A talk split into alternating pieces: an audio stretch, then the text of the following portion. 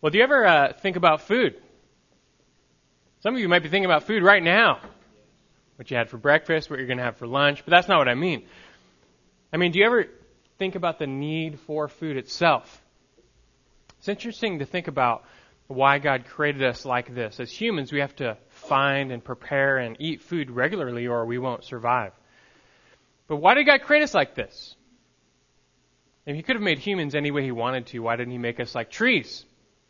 Trees like redwoods, they can grow to huge sizes, they can live for hundreds of years, and they never eat. They absorb everything they need through the air, soil, light. So why didn't God make us like that? Why aren't we powered by photosynthesis? Why this need for constant eating?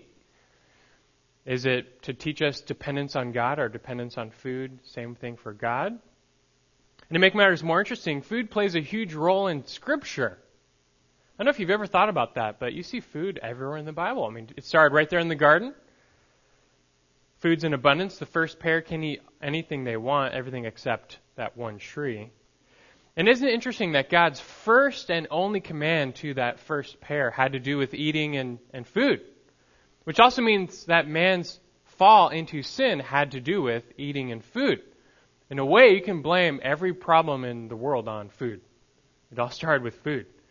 And after the fall, God cursed man, but he also cursed the ground, such that it became a struggle to get food. By the sweat of your brow, it'll produce bread for you. And ever since, man must daily sweat and toil just to obtain food and survive. And so you can probably see what I mean. Food, it plays an, an interesting and intriguing role in Scripture. It's there at the beginning of the Bible, it's there at the end of the Bible. You fast forward to Revelation to the last chapter of the Bible, and food is there in heaven. In the eternal state, there's food. The tree of life shows up. It's back again at the very end. It's bearing 12 kinds of fruit. And just before that, in connection with the second coming of Christ, how is that event commemorated? The second coming? By a feast, by the marriage supper of the Lamb. Throughout all of human history, the closest human fellowship is expressed by eating a meal together. And God chose a meal to express His eternal fellowship with the redeemed. And so, just like this, food takes on a special significance all throughout the Bible. In the Old Testament, the Jews had Passover, which was a special meal. And that meal helped them remember and celebrate God delivering them from bondage. And here in the New Testament, Christians have communion, also known as the Lord's Supper, which is also a special meal that helps you remember and celebrate God delivering you from bondage. It just seems like there's something special about food to God. To God, it seems like food is more than just food. Perhaps He created food as a divinely appointed teaching tool.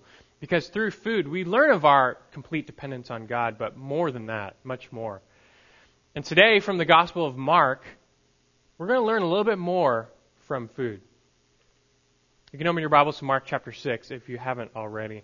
And we're entering a new section in Mark's Gospel, these middle chapters, chapters 6 through 8. And these three chapters come with a very strange motif, and that is food. Just about every story in the next three chapters has something to do with food, and especially bread. It's really strange. I mean, it starts off in chapter 6 the sending out of the twelve, and they're not allowed to bring what? Bread. No bread. Right after that, we learn about the death of John the Baptist. And where did that take place? At a great dinner banquet. Following that, Jesus is with the crowds. They're hungry. So what does he do? He multiplies bread for them. After this, Jesus walks on water, and even then, the mention of the loaves comes up. You get to chapter 7, which is huge, because the Pharisees take issue with Jesus over what? Over eating bread with unwashed hands. And that leads Jesus to teach all sorts of things about food, and eventually declares all food clean. Right after that, there's a miracle, and right in that miracle, the gospel power of Jesus is likened to, of all things, bread. And then you get to chapter 8, Jesus once again feeds the multitude by multiplying bread. And That's followed by another discourse where he warns the, the, warns the disciples to beware the leaven of the Pharisees. So it's like, like I said, almost every single story in these next three chapters has something to do with food and, and bread. It's a, it's a strange but rather remarkable observation. Now, I don't know, maybe Mark was hungry when he wrote these three chapters. But he wasn't making these stories up, so there actually is a greater significance here. There's something to this. And we see it most clearly in our passage today. Because of all of these passages, ours right now tops the list when it comes to the significance of food. And we come to a very familiar story. I bet you all know it. It's the feeding of the 5,000. It's in every kid's storybook about the Bible. Even non Christians know about it. And you know what happens? Jesus takes five loaves and he multiplies them to feed a multitude, 5,000 people. It's amazing. But you may not know that there's a lot more to the account than just multiplying some bread. Here, once again, we see Jesus using food, but why? What is he teaching? What's he showing us through this miracle? What's the point? Do you know? Have you thought of that before? Why is this so significant? And it is quite significant, don't be mistaken. Did you know that of all the miracles that Jesus performed, apart from the resurrection, this right here is the only one that shows up in all four Gospels Matthew, Mark, Luke, and John. This is the only one. So, for some reason, this event left such an impression upon them that when they wrote, they had to include this. Why? Why is this miracle, this event, so special, even above all the rest, except the resurrection? You know, the Jews in Christ's day, they were notorious for seeing his signs, and they were amazed. But then they never gave it a second thought. They were blown away, but that was it. They never reflected on his works. They never saw beyond his works to the one working them. They never asked the question, well, hey, what does this signify about the one working them? They were supposed to, but they didn't. And that's why many of the Jews, they missed him. Even though he gave them the signs, they missed him. And that still happens today. Many Christians, they read the Bible, they read the words of Jesus in the Gospels, and they think, oh, wow, that's amazing. Then just move right along, and they never give it a second thought. Do you ever stop and just reflect? What does this mean about who Jesus is? What is the significance of these signs, these works, these miracles that Jesus does? And if you don't stop and think and reflect, you might miss him as well. It even happened to the 12 disciples. What Jesus was trying to teach them through this feeding of the 5,000, it was so significant that he did it again. It's the only time, at the very least, we know explicitly he did a, pretty much the same miracle twice. He fed the 4,000 at a later time. And even after that, the disciples, they still weren't getting it. They still were missing the boat. They didn't have eyes to see the significance of the sign he was showing them. And we don't want that to be us. The disciples later had their eyes opened to the word by the Spirit. And we too, we want to catch the divinely inspired significance behind this feeding of the 5,000. It's not just your average miracle. This may be the most instructive miracle of them all, the works that Jesus performed. So our goal is to get this this morning. We want to first retell this familiar story. You know it, but perhaps you've overlooked some things. And then secondly, we want to reflect on this familiar story. What is Jesus trying to tell us through his words and his works? What is what's the sign that we're supposed to see? And that's our plan for the morning. And to start, first things first, I'm going to read through and, and retell this story. So we're going to begin with that. Mark chapter 6, to get you back up to speed, I want to turn you back to verse 30 to begin, which we touched on last week. But Mark chapter 6, let's start in verse 30. It reads The apostles gathered together with Jesus, and they reported to him all that they had done and taught. And he said to them, Come away by yourselves to a secluded place and rest a while. For there were many people coming and going, and they did not even have time to eat. They went away in the boat to a secluded place by themselves. Here we see the 12 disciples return after that mission where they were sent out to teach and to preach and to heal. And for the first and only time in Mark's gospel, the 12 here are called apostles because they were truly functioning at this time as Christ's representatives. But that little mission is over now. They're coming back to Jesus, probably somewhere near Capernaum on the shore of Galilee. And some time has elapsed we're not told just how long their mission was, their preaching mission, but some time has elapsed. And now, when they come back to Jesus, it's the springtime. John, in his gospel, tells us it's near Passover. The year is almost surely AD 29. But the mention of Passover tells us this that we are entering right here with the feeding of the 5,000, the last year of Christ's life. This is it. This is his final year. One year from now, at that next Passover, he will be in Jerusalem and he will be the Passover lamb. He will die one year from now. So this feeding of the 5,000 marks the beginning of his final year. And for now, he's with his disciples. The crowds are still everywhere, so much so they can't even eat a meal together. They're just overcome by the, the people. The demands are so great that Jesus decides it's time to just get some rest, some reflection. He wants to spend some time alone with his disciples. And you're going to see his final year, it's all about pulling away from the crowds and focusing on the 12. He wants to do that now. So, verse 32, they get in a boat. They're seeking a secluded place, just somewhere away from the crowds, get some rest, spend some time together. But that's not going to happen. It's not going to happen. Verse 33. The people saw them going, and many recognized them and ran there together on foot from all the cities and got there ahead of them. As Jesus and the disciples were skipping town trying to sneak out, some people saw them and realized, hey, that, that's Jesus. And they're leaving. And they didn't want that. He was doing more teaching, he was doing some healing at the time, and they wanted some of that. They wanted more signs, they wanted more healing. So they're running after him. And it's like a very slow speed pursuit. It's not exciting. He's moving pretty slow. In the past, other boats were available on the Sea of Galilee. They would hop in. The crowds would hop in the boats and, and follow him on water. But here there's no boats at the moment, so they're going on foot. They see from his trajectory he's, he's heading to that northeastern shore, so they start running on foot to get there first. You get the picture that the young people and the strong people in the crowd, they just start running. They're turning into a race. You know, can we get there first? Running around the shore. And as they're running, it's like they're screaming to every villager and passerby, come with us and we're going to see Jesus. You have to remember, in that time, you walked and you ran everywhere. Miles, hundreds of miles. It was just how you got from A to B.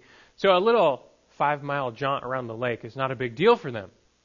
And on water, it would, have, it would be a couple, two, three mile journey, straight shot. But if the wind is against you, you're going to be moving pretty slow. And I speak from experience when it comes to that. And back in 2008, I was the speaker at a summer junior camp, or a high school camp actually a retreat up at Lake Almanor, and on one of the breaks, had a lot of free time, so I decided I'm going to kayak across the lake.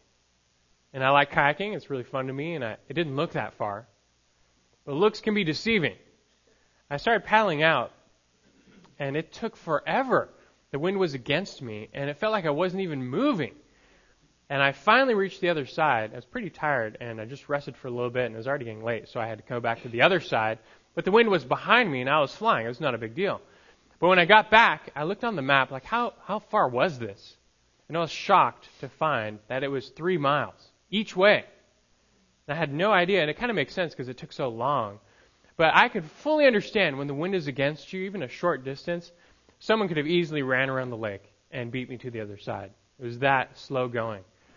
And that's what, that's what people did with Jesus. They were running along the shore. They're passing through dozens of villages. They're people are excited, like, what, what, are, what are they going to see? Crowds attract more crowds. They're shouting, telling everyone, we're going to see Jesus. He's going to the northern shore. It's word of mouth. It's spreading like wildfire. Pretty soon you have hundreds of people just streaming to that northern shore. There's no city there. But everyone wanted another chance to see Jesus in action, maybe get healed. There's still a lot of excitement around him. And throughout the day, hundreds of people would keep streaming in. And by the time Jesus and the disciples land, there's already a, a good crowd formed. There are already some people who made it there first. Verse 34. When Jesus went ashore, he saw a large crowd. And he felt compassion for them because they were like sheep without a shepherd. And he began to teach them many things. Now, first off, as they get closer to shore and they see people already there, what do you think the disciples are thinking? Because this was supposed to be their little mini vacation. This was supposed to be their time for rest and reflection. And they see people there and they realize that's not going to happen. It's like you're on a, a nice vacation in Hawaii, just relaxing. You get that call from work, and you have to take the call. It's like, there goes your vacation. And that's what they're thinking. They're probably bummed out and frustrated by the turn of events. Like, ah, here we go again. The crowd is back. How do you think Jesus reacts to the crowd when he sees it? Get angry? Does he get frustrated? Is this supposed to be time for him to rest as well? But he doesn't. He's not upset because he's moved to what does it say? Compassion. He feels compassion for the people. And this word, it's only used of Jesus in the New Testament, and it speaks of this real gut level pity and sympathy, even love you feel for others. And why was Jesus so moved? It's because the people are just standing there, they're waiting for him desperately. They look like sheep without a shepherd. It's like they're lost, they're helpless. You know, that's probably what they look like from a distance out at sea. Little white dots on the green hillside. They probably look like sheep. And they, like sheep without a shepherd, were lost. And sheep, as you know, they're unbelievably dependent animals. They can't find food on their own. They can't find water on their own. They can't defend themselves. They get lost. They become prey for wolves. It's a miracle they survive, which really is probably only due to their shepherd. Without a shepherd, they get lost. They're, they're lost animals. And that's what these Jews were at the time. And really, when he says this, it's an indictment on the leaders of Israel. They were like sheep without a shepherd. Israel, these Jews, they had plenty of priests and scribes and lawyers and teachers, but they didn't have any shepherds. All these people weren't shepherding the people of Israel. Rather, they were devouring the flock. Israel's leaders were breaking the backs of the people with the burden of their religion rather than meeting the people's true spiritual needs. There were no shepherds. One commentator aptly describes their shepherdless state, saying, quote, The people had questions but no answers, distress but no relief, anguish but no deliverance, tears but no consolation, sin but no forgiveness. End quote. They had a, a multitude of leaders but no shepherds and no help. And that's why Jesus feels compassionate regarding them.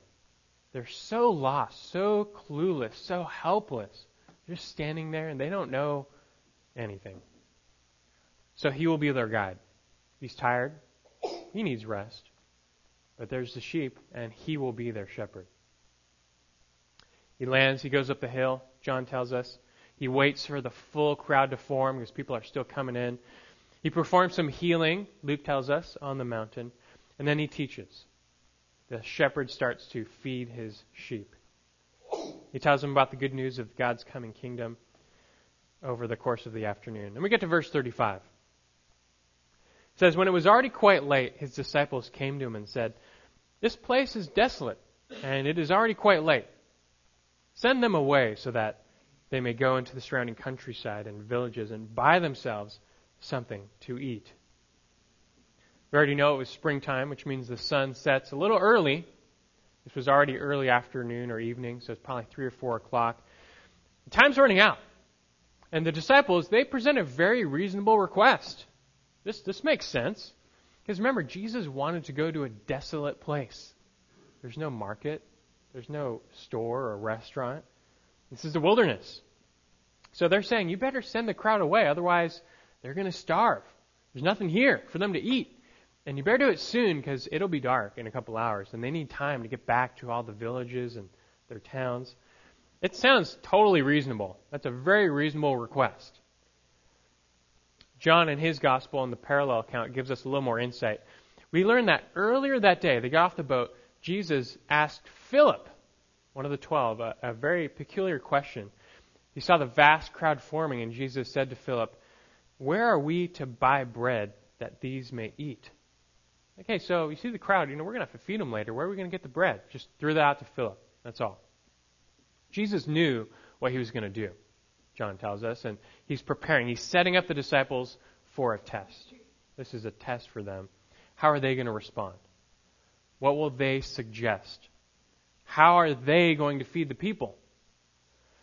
And this question must have weighed on Philip. He also must have told the other disciples because here now we see their collective response. How are they going to feed the crowd? Where are they going to buy bread? And their answer, they come to Jesus and their answer is, we're not. We can't. That there is no way. The only solution, just send them away so that they can buy bread themselves.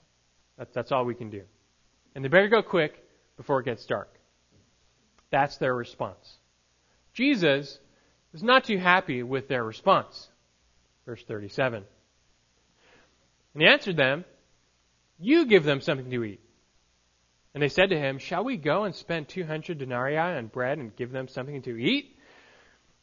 Here Jesus emphatically rejects their proposal. Says, no, that's not going to do. The crowd doesn't need to go away. You guys give them something to eat. You feed them. And when you realize how big the crowd was, how actually massive this crowd was, you, you see how incredulous this response of Jesus is. The fact that he's telling them to feed the crowd, we're not talking like five or six people, a hundred people, 200 people. All four Gospels mention how many were present? 5,000. But not just 5,000. It says 5,000 men. And that word for men is very specific to the male gender in the Greek, which means there were more there. Women and children are not counted in that 5,000. And Matthew tells us that explicitly, that women and children weren't counted in that specific number. So what does this mean? How many people are really there? We don't know for sure, but if each man had a wife or a mother or a sister, and then they had some kids present, I mean, we're talking easily 10,000, 15,000, maybe more.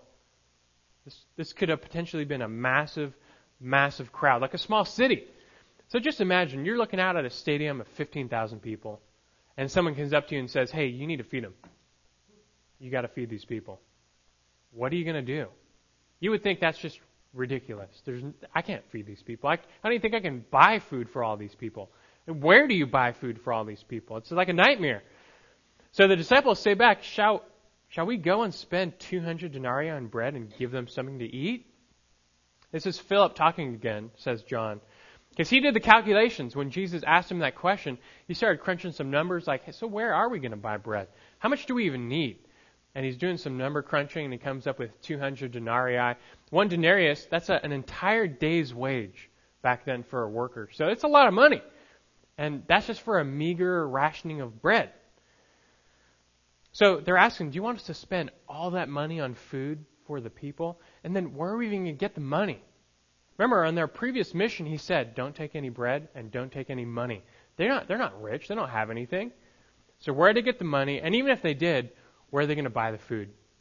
This is the wilderness. There's no 7 Eleven, there's no market around, there, there's nowhere to go. So you can tell they're exasperated, and again, that's totally reasonable to us. You would be too. This is a crazy request. It's an impossible request. What could they do? Jesus telling them, You feed them. But it wasn't a request, it was a test. Jesus wanted them, realizing they couldn't do anything, to come to Him, to depend on Him for His power. He had already given them a taste of His power in their mission to teach, preach, and heal. So why won't they rely on Him now? There is no answer to them feeding the crowd. It's true, except for Jesus. They left out that little X factor. You have Jesus. Go to Him. They don't. Jesus responds instead, verse 38. He said to them, How many loaves do you have? Go, look. And when they found out, they said, Five and two fish. Once again, John, writing later, he gives us more details, which is cool to see all the extra details. And we learn that the disciples, they went to the crowds. Like he said, they were looking around. Who, who has bread? What do we got? To the nearby people. And they didn't find anything. They didn't find very much. Most of these people left in a hurry to go find Jesus by the northern shore. But there was one boy, Mark tells us, just a little kid, and he packed a lunch that day. And his lunch was five loaves and two fish. That's all he had. That word loaves, though, little misleading. I know what you're thinking. You're thinking of a loaf of bread. It's not what it is. The word loaf, it's more, it's something smaller, more like a little biscuit. It's you five of them would be a lunch. Uh, and also the fish, they're not big either. These are a couple of small salted fish from the lake. This was their typical lunch, and it's it's it's enough for a little boy. That's why he had it. It's not a massive meal here. It's five loaves, two bread, or two fish. It's not a lot, but they took it. They took it anyway. They took the lunch from the kid, and they brought it to Jesus. And don't feel bad though. He's going to do something pretty miraculous with it. Look at verse 39. He commanded them all to sit down by groups on the green grass. They sat down in groups of hundreds and fifties. Already makes you pause, like, wait, Jesus, what are you doing? Didn't you hear we only have like a small meal of five loaves, two fish? Like, why are you making them sit down for a meal? We don't have enough food. The disciples are probably confused, but they obey. They do obey, and they organize the crowd, put them into groups. Then comes something truly marvelous, verse 41. And he took the five loaves and the two fish, looking up toward heaven. He blessed the food and broke the loaves, and he kept giving them to the disciples to set before them. And he divided up the two fish among them all. It was a strict custom among the Jews that they would pray and thank God before every meal. And Jesus does that. He prays, he thanks God, perhaps praying for power. Some people might be confused watching Jesus pray. Hey, why is he praying? He just took that kid's lunch. What's he so thankful for? But he's about to give that lunch back and then some. And after praying, he starts starts breaking. Takes these little biscuits, starts breaking them in half, breaking them in quarters, splitting the loaves. He's dividing the fish. And he, he doesn't stop. He just keeps going. They bring little baskets before him, and he starts filling them up. And and one after another, somehow they just they keep filling up. And when one gets full, one of the twelve comes, grabs a basket, becomes an impromptu waiter, goes into the crowd and starts handing them out. He's like, "What do you want? Here you go. Have as much as you want." And by the time he gets back to Jesus, there's another basket standing there just waiting for him. And you're thinking, what, where's this coming from? What's going on? Jesus is multiplying the bread and the fish. It's, it's coming from where? It's coming from nowhere. It's coming from creation. This food is literally being created on the spot. And the mechanics of this miracle are left a mystery to us. We don't know exactly what happened. Did, did the broken bread regenerate? Did a crumb just grow up into a loaf? Did the fish just pop out of nowhere? We, we don't know. All we know is this He started with five loaves and two little fish, and he kept cranking them out until there was enough for everyone to eat to their full. Thousands and thousands of loaves and fish went out, enough for everyone. And you think it tasted good? I'm pretty sure it, it tasted good. This was perfect food. It's created by the Creator Himself. These were perfect fish. They never swam a day in their life. But He created them on the spot, fully mature, perfect for eating. The bread wasn't rotten, it wasn't stale, it wasn't too hard, too soft. It was perfect food. How did it taste? I, don't know. I'm pretty sure it was good. And we do know it was satisfying. Verse 42. It says, They all ate and were satisfied. That's all 5, 10, 15,000 people. They all ate and were satisfied. And they picked up 12 full baskets of the broken pieces and also of the fish. In case you didn't know, there were 5,000 men who ate the loaves. Back in verse 42, that word satisfied means they were more or less gorged. They were stuffed. There's a lot of food to go around. You could have as much as you wanted. And, and look, when there's free food, you're going to eat till you're full. You're to, you're just going to stuff yourself. And that's what happened. And they, everyone ate so much, and there was even enough for leftovers. How much leftovers were there? There's always leftovers at a big meal, right? Twelve baskets. Now, when you're thinking baskets, don't think like a laundry basket. More like the lid to a laundry basket. It's what they had a small wicker basket for carrying personal daily supplies and bread. And how many are left over? What do you know? Twelve. Why twelve? Well, for one of the reasons was that there would be one for each of the disciples. This was a teaching opportunity for them they had their share as well. They were provided for. They weren't left out either. Jesus perfectly and precisely created the right amount of food to ensure everyone was full, and 12 baskets exactly, no more, no left, no less, were left over for the 12. And he is showing them, especially his disciples, that he's their perfect provider. He is the provider of their every need. There's no need that goes beyond his power. It really is amazing. It's one of Christ's most amazing and significant works. The power of creation just right there in his hands. How? We, we don't know, but it's just the power of the Creator just right there in his hands. What's also amazing is what happens next. Mark doesn't tell us, but again in John, he tells us what happens next. We learn that the people, they knew something was up. And actually, they were blown away by the sign he gave. They understood this was a sign, miracle. And they were blown away. So much so that in John chapter 6 verse 15 it says that after this the people wanted to take Jesus by force and make him their king. Do you know that? It's John chapter 6 verse 15. After this miracle, this event in particular, they wanted to come and make him their king. And you might be thinking, that's great. Isn't that great? The disciples like, hey, this is good stuff. Jesus, isn't this what you always wanted? You wanted them to recognize you as king. So here you are. You're king. Isn't this good news? Not so much. Because the people were looking for a different kind of king. These were Galileans, notorious for hating Rome. They wanted freedom from Rome more than anyone. And they just thought Jesus was their ticket to political freedom. And better yet, he gave them free food. That is a recipe for success for any leader. Just give the people bread. But they still weren't seeing Jesus for who he really was. They were missing the actual significance of the miracle. They understood this is a miracle, there's a sign. But they read the sign wrong. And so, what does Jesus do? He leaves the crowd, he withdraws from the crowd. He won't have it. He will not be the king that they are looking for. After this, he goes away to be alone, leaves them behind. What's interesting, though, is the next day, the very next day, he goes back to Capernaum, not too far. The crowd, it's pretty much there. They're back again. Most of the same people are back in Capernaum.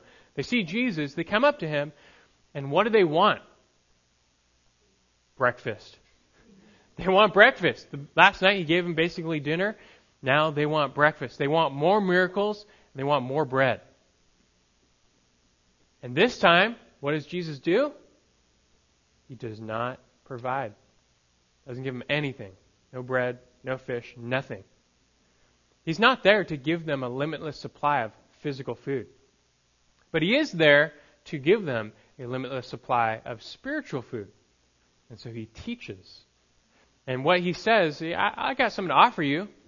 It's myself. You want some bread? I am the bread of life. Come to me and you'll live. He teaches, and, and you know what they say to that? They say no. They don't want that.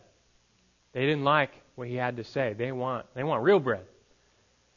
And amazingly, by the end of that day, the same group of people, those who had eaten their fill of the loaves the day before, they walk away. They want nothing more to do with Jesus. They leave him. The excitement is gone. The free bread is gone. They're gone. And it looks like he's not going to be the king they wanted after all. They missed the significance of the sign of the bread. And so they missed Jesus. And here's another reason you know miracles don't make people believe. They'll reject all sorts of miracles. But it does make us wonder what did they get wrong? What, what were they missing? How did they read the sign wrong? What was Jesus trying to tell the people through this sign? And it was a sign. What's it pointing to? I don't want to miss it. I don't want to be left in the dark about the significance and the sign of the bread. So, what is it? What is the message of the loaves?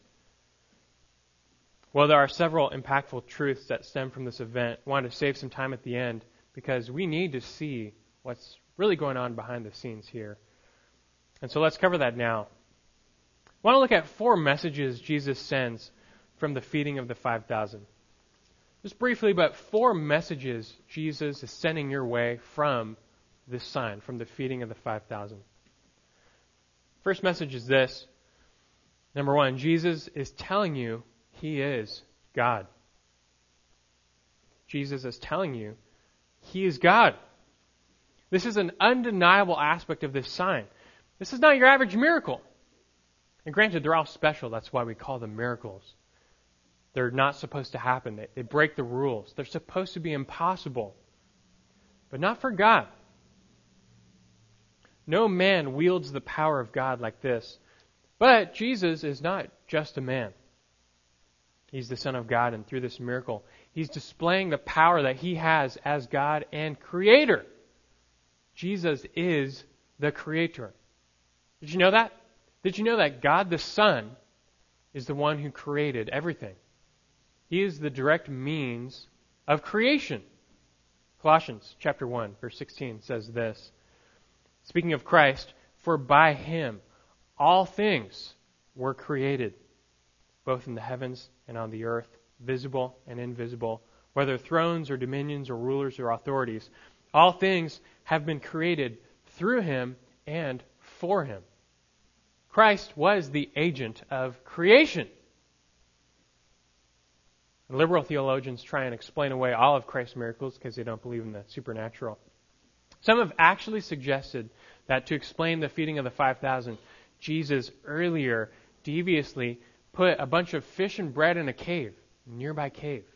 And when the crowd came, he had his disciples. He was wearing a long robe. His disciples were feeding bread to him from the back of his robe. And he had long sleeves. And so it looked like they were coming from nowhere. It's like a magician with long sleeves. And so the crowd thought it was a miracle. Really, it was just a hoax. But such explanations are merely the attempts of darkened minds trying to explain away a God who makes them feel very uncomfortable and very condemned. There really is no denying the truth displayed in the miracle that Jesus is God. I've referenced John a lot, the Gospel of John. How does he start his Gospel? In the beginning was the Word, speaking of the second member of the Trinity. And the Word was with God, and the Word was God. He was in the beginning with God. Verse 3 All things came into being through him. And apart from him, nothing came into being that has come into being. In him was life, and the life was the light of men. Verse 5 The light shines in the darkness, and the darkness did not comprehend it. That still happens today. Jesus, he's still the Word, he's still the light, still shines in the darkness, but plenty of people still do not comprehend it. Many today living in the darkness do not accept Jesus. But this we proclaim that he is the Son of God, and you must believe in him rightly to be saved. He's telling you from this miracle, he is God. Now, we could stop here. Because really, what's more significant than that? That's the top of the mountain, that he is not just the Son of David, but the Son of God. But there is more Jesus is trying to tell us through this feeding of the 5,000. So I want us to keep going a little bit. There's more significance to see. Now we have a second message Jesus is sending you. Number two, Jesus is telling you he is Moses. He's telling you he is Moses. You're probably thinking, what? What? Like he's back from the dead? Well, no, not literally. Jesus is not Moses reincarnate. But he is, on purpose, like a second Moses, a greater Moses who leads his people in a second Exodus, a greater Exodus. And I'm not just spiritualizing, making this up. There are enough actual clues and breadcrumbs in our text in Mark to help us make this internal intended connection. And think about this. First off, remember, Moses had the same problem. Right after the Exodus, the people had no food. They started complaining that we have no bread. And Moses, their shepherd, and he was a shepherd earlier in his life, he was faced with this gargantuan problem of feeding the people. And we're not talking 5,000 men, we're talking 600,000 men. Add women and children, we're like 2 million. And they're complaining, we have nothing to eat. We're in the wilderness and we're starving to death. So what does God do? God provides for his people bread called manna straight out of heaven. Just creates it from nowhere. And there it is, enough for everyone. Special delivery, enough so they can be full. Later, the same people complain they don't have any meat. So God promises he will give them meat for an entire month. But even Moses doubts, he's like, God, where are you going to get the meat from? Shall we slaughter all of our herds? There's not even enough fish in the sea to get enough meat to feed this people. That's what he says. And God says back to Moses, Is the Lord's power limited? Again, the Lord provides meat from heaven in the form of quail. God provides for his people, even in the wilderness. And that's what Jesus is doing here. He's giving the people bread from heaven, straight out of heaven's hands, like the manna out of nowhere. And it fully satisfies their needs, gives them everything that they need. Furthermore, we see the way in which Jesus makes the people sit down in groups of 50s and hundreds is very reminiscent of how God organized the tribes of Israel around the tabernacle in the wilderness during the Exodus. We have the same connection with Passover, Exodus, right after Passover, here, same thing. And Jesus even takes a line from Moses himself. There's this little refrain, you see it throughout the Old Testament, but it goes back to Moses, where Moses himself, right at that time in the Exodus, prayed that God would appoint a new leader for the people after him so that the people would not be like sheep without a shepherd. That goes back to Moses. He said that. God answered that prayer, by the way. He appointed a new leader after Moses. Remember that guy's name? Who took over after Moses? Joshua, which in Hebrew is the equivalent of the name Jesus. And that's who Jesus is. He is the one, the great prophet who's come into the world, predicted by Moses, and he acts like a second Moses, a greater Moses, and is leading God's people on a second Exodus. And we're not talking slavery from Egypt, we're talking slavery to sin. He is freeing humanity from slavery to sin. He's feeding them in the wilderness, and he's preparing them for the promised land. By performing this work, Jesus is declaring that he is the long awaited one who will bring God's saving grace and deliver his people from bondage. If you want to be saved and delivered from that bondage, you must go to Him. He must be your deliverer. He's the only one who can deliver you from sin's power and penalty. He's the only one who can lead you through the wilderness and into that final promised land. Now, speaking of leading, this leads to a third message Jesus has for you from this miracle. Number three, Jesus is telling you he is David. Now you can probably see where I'm going with this one now, but number three, he's telling you he is David. Again, not literally, he's not David reincarnate, but he is, once again, on purpose, like a second David, a son of David, a greater David. And who was David? Was he a shepherd? Was he a king? Was he a shepherd king? God promised to David that he would have a descendant, a special seed, who would rise up after him, sit on his throne, rule the nations, bring in everlasting peace and righteousness, and shepherd God's people. And that's Jesus. He is the seed, the son of David, that perfect shepherd king. And this is prophetic. Think back to Ezekiel 34. God himself in that passage, he first pronounced judgment on Israel and their leaders because they were like wicked shepherds and the people were like sheep without a shepherd. And so first he indicts their current leaders, much like Jesus did in his day. These people, they don't have any shepherds. But then after that in Ezekiel, God promises to provide a shepherd for his own people. And just who's that guy going to be?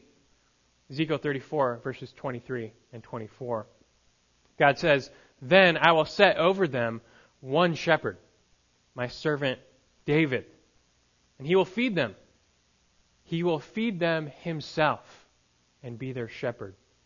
And I, the Lord, will be their God, and my servant David will be prince among them. I, the Lord, have spoken. One more time, that's Jesus. He is the servant like David, a king, a shepherd. And as a good shepherd, what does he do? Feeds the sheep. He leads them to green pastures. He tends to their needs. Mark 6, we see him in action. That's exactly what he does. He's gathering his flock. He's sitting them down on green grass. He is tending to their needs, healing the broken ones, feeding the hungry ones. And most of all, he gives them himself.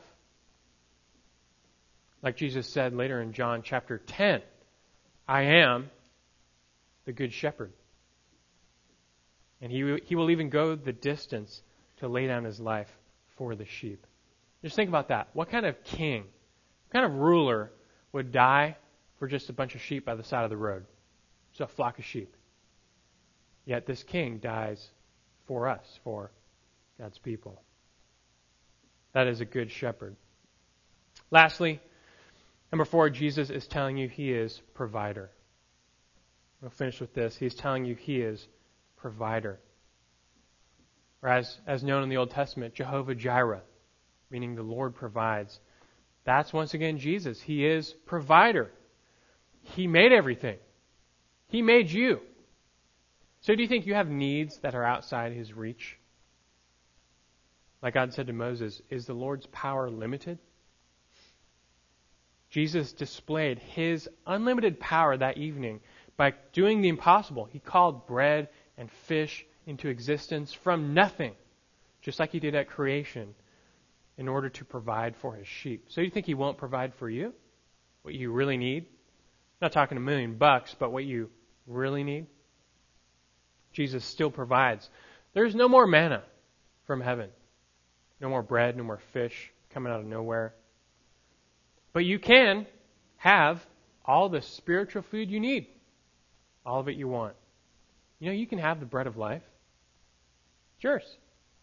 If you eat this bread, you will live forever. You will receive forgiveness of sins, new birth, eternal life. All you have to do is eat the bread. And Jesus has it. He's got it. It's free. Just go to Him for the bread of life. But more than that, not only does Jesus provide the bread of life, He is the bread of life. I've been referencing it enough. It's time for you just to turn to John chapter 6. We'll, we'll end at John 6. You got to see it for yourself. The parallel passage recording much of the same events, but we see him actually teach the day after, John chapter 6. This is the, the morning after he feeds the 5,000. Most of those same people are gathered while he teaches them. They want more bread, but I, I just want you to see this little section of how he, he responds to them and what he says. John 6, verse 26. Jesus answered and said to them, Truly, truly, I say to you, you seek me, not because you saw signs, but because you ate of the loaves and were filled. Do not work for the food which perishes, but for the food which endures to eternal life, which the Son of Man will give to you. For on him the Father, God, has set his seal. Therefore they said to him, what shall we do so that we may work the works of God? Just before that, he said, Do the work for the bread which endures to eternal life. So they're like, okay, what's that work? What do we have to do? And what does he said? Verse, what does he say? Verse 29. Jesus answered and said to them, This is the work of God, that you believe. That's it, that you believe in him whom he has sent. So they said to him, what then do you do for a sign that we may see and believe you?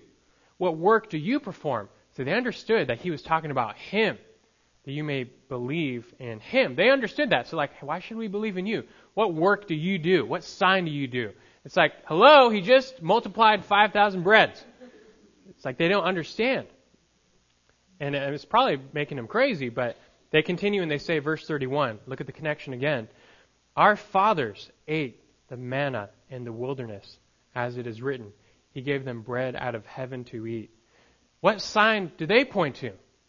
From their ancestors. Look how God gave us this miraculous bread in the wilderness out of nowhere. They're so missing the boat. Verse 32 Jesus then said to them, Truly, truly, I say to you, it is not Moses who has given you the bread out of heaven, but it is my Father who gives you the true bread out of heaven. For the bread of God is that which comes down out of heaven and gives life to the world. And they said to him, Lord, always give us this bread. Hey, not a bad, not a bad question. Maybe their first good question. But then, verse 35, Jesus said to them, I am the bread of life. He who comes to me will not hunger. He who believes in me will never thirst. Stop there for a second. What's he saying? He's saying he's the provider. And what does he provide? He provides himself. He provides salvation. Salvation for us, it's impossible. You can't save yourself. To save yourself is more impossible than you multiplying bread. You can't do it. For you to be saved, you are justly condemned for your guilt. You and I bear up the weight of our sins, and, and we, we face judgment justly. We can't do anything about that. We can't save ourselves. If we are to be saved, we need a perfect substitute sacrifice, and we don't have that. But Jehovah Jireh, the Lord provides. Jesus is that perfect substitute sacrifice. Just like the Lord provided the ram in place of Isaac, so here is Christ in place of us to die on the cross. to be saved, you must go to him. Just real quick, look what he says down in verse 53. Jesus said to them, Truly, truly, I say to you, unless you eat the flesh of the Son of Man and drink his blood, you have no life in yourselves. He who eats my flesh and drinks my blood has eternal life, and I will raise him up on the last day. He's not talking about cannibalism, and he's not even talking about communion. No, not yet. What is he talking about? Eating and drinking. That's what we must do to live. They are necessary for physical life. And he's saying, well, what do you know? Eating and drinking are necessary for spiritual life as well. It's just that, what are you going to eat? You must spiritually consume Christ. You must take him in by faith, especially his death on the cross, where his body was broken for you like bread, and his blood spilled for you like wine. Later, he would institute the Lord's Supper. Hey, what do you know? Another meal. And that would be a special meal to commemorate the same thing, what he's talking about here. You're not saved by communion, but in it you are remembering that atoning death where he provided that perfect substitute for you through his body, through his blood on the cross. So the question we're forced to ask almost after every episode in the Gospels is Who is this? Who is Jesus? And how do you respond? The question was before them. They even understood he was talking about himself. Who is he? Do you see the sign and where it's pointing as he multiplies these loaves and fish? Who is he? He is God, the great creator. He's Moses, the great prophet deliverer. He's David, the great shepherd king. And he's the provider, the great bread of life. And to be saved, you must believe in him. We're not talking some intellectual knowledge. Rather, it's like eating. You have to consume him. You take him in, trust him, abide in him, live off of him, embrace him, rejoice in Him, need Him, desire Him, and more. That's what we mean by faith in Christ. Not just getting the right answer, but you take Him in. Then you will live. You keep reading John, do it on your own, John chapter 6. You learn, like I said, not everyone believed that afternoon. Verse 66 As a result of this, many of, many of his disciples withdrew and were not walking with him anymore. He told them the truth. He told them the sign and what it meant, but they didn't want it. And a lot of people today, they still they don't want it. They don't want to give up their sin to take freely from the bread of life. But what about you? How do you respond? True disciples are known and still known by following Jesus to the end, never forsaking the bread of life, but consuming him to live. Let's pray. Our Lord in heaven, you are, we confess the, the true bread of life. We thank you as we remember your works, the works of your hand, not just your miracles, but that greatest miracle, that greatest work, your death and resurrection. On the cross, you died for our sins. You paid the penalty for all of our transgressions. You wiped the debt away. And then you rose victoriously, the greatest sign of them all, indicating who you really are the God man, the answer to death. And we look to you now for life. We thank you for your grace upon grace that you even offer such a, a gift to your, to your servants. We are like sheep. You are the king. And what king would ever die for a, a bunch of sheep? Yet you show your great love in this that you have died for us and risen and offer us eternal life with you. It is the most marvelous gift in the world. I pray we all dwell on that fact, accept it, and, and turn to you. You offer life without cost, bread and, and spiritual drink to the fullest. And may we consume you always and live. I pray everyone here believes in you, and not just the simple intellectual assent, but has a real desire and passion and hunger for the Lord. That they seek to consume you daily, that they abide in you and pursue you always. That is faith, and through that we are made new and made alive. We again thank you. We marvel at you. We recognize you. We see the sign and we believe. And we pray always for your blessing upon us, Lord, but we bless your name. In Christ's name we pray. Amen.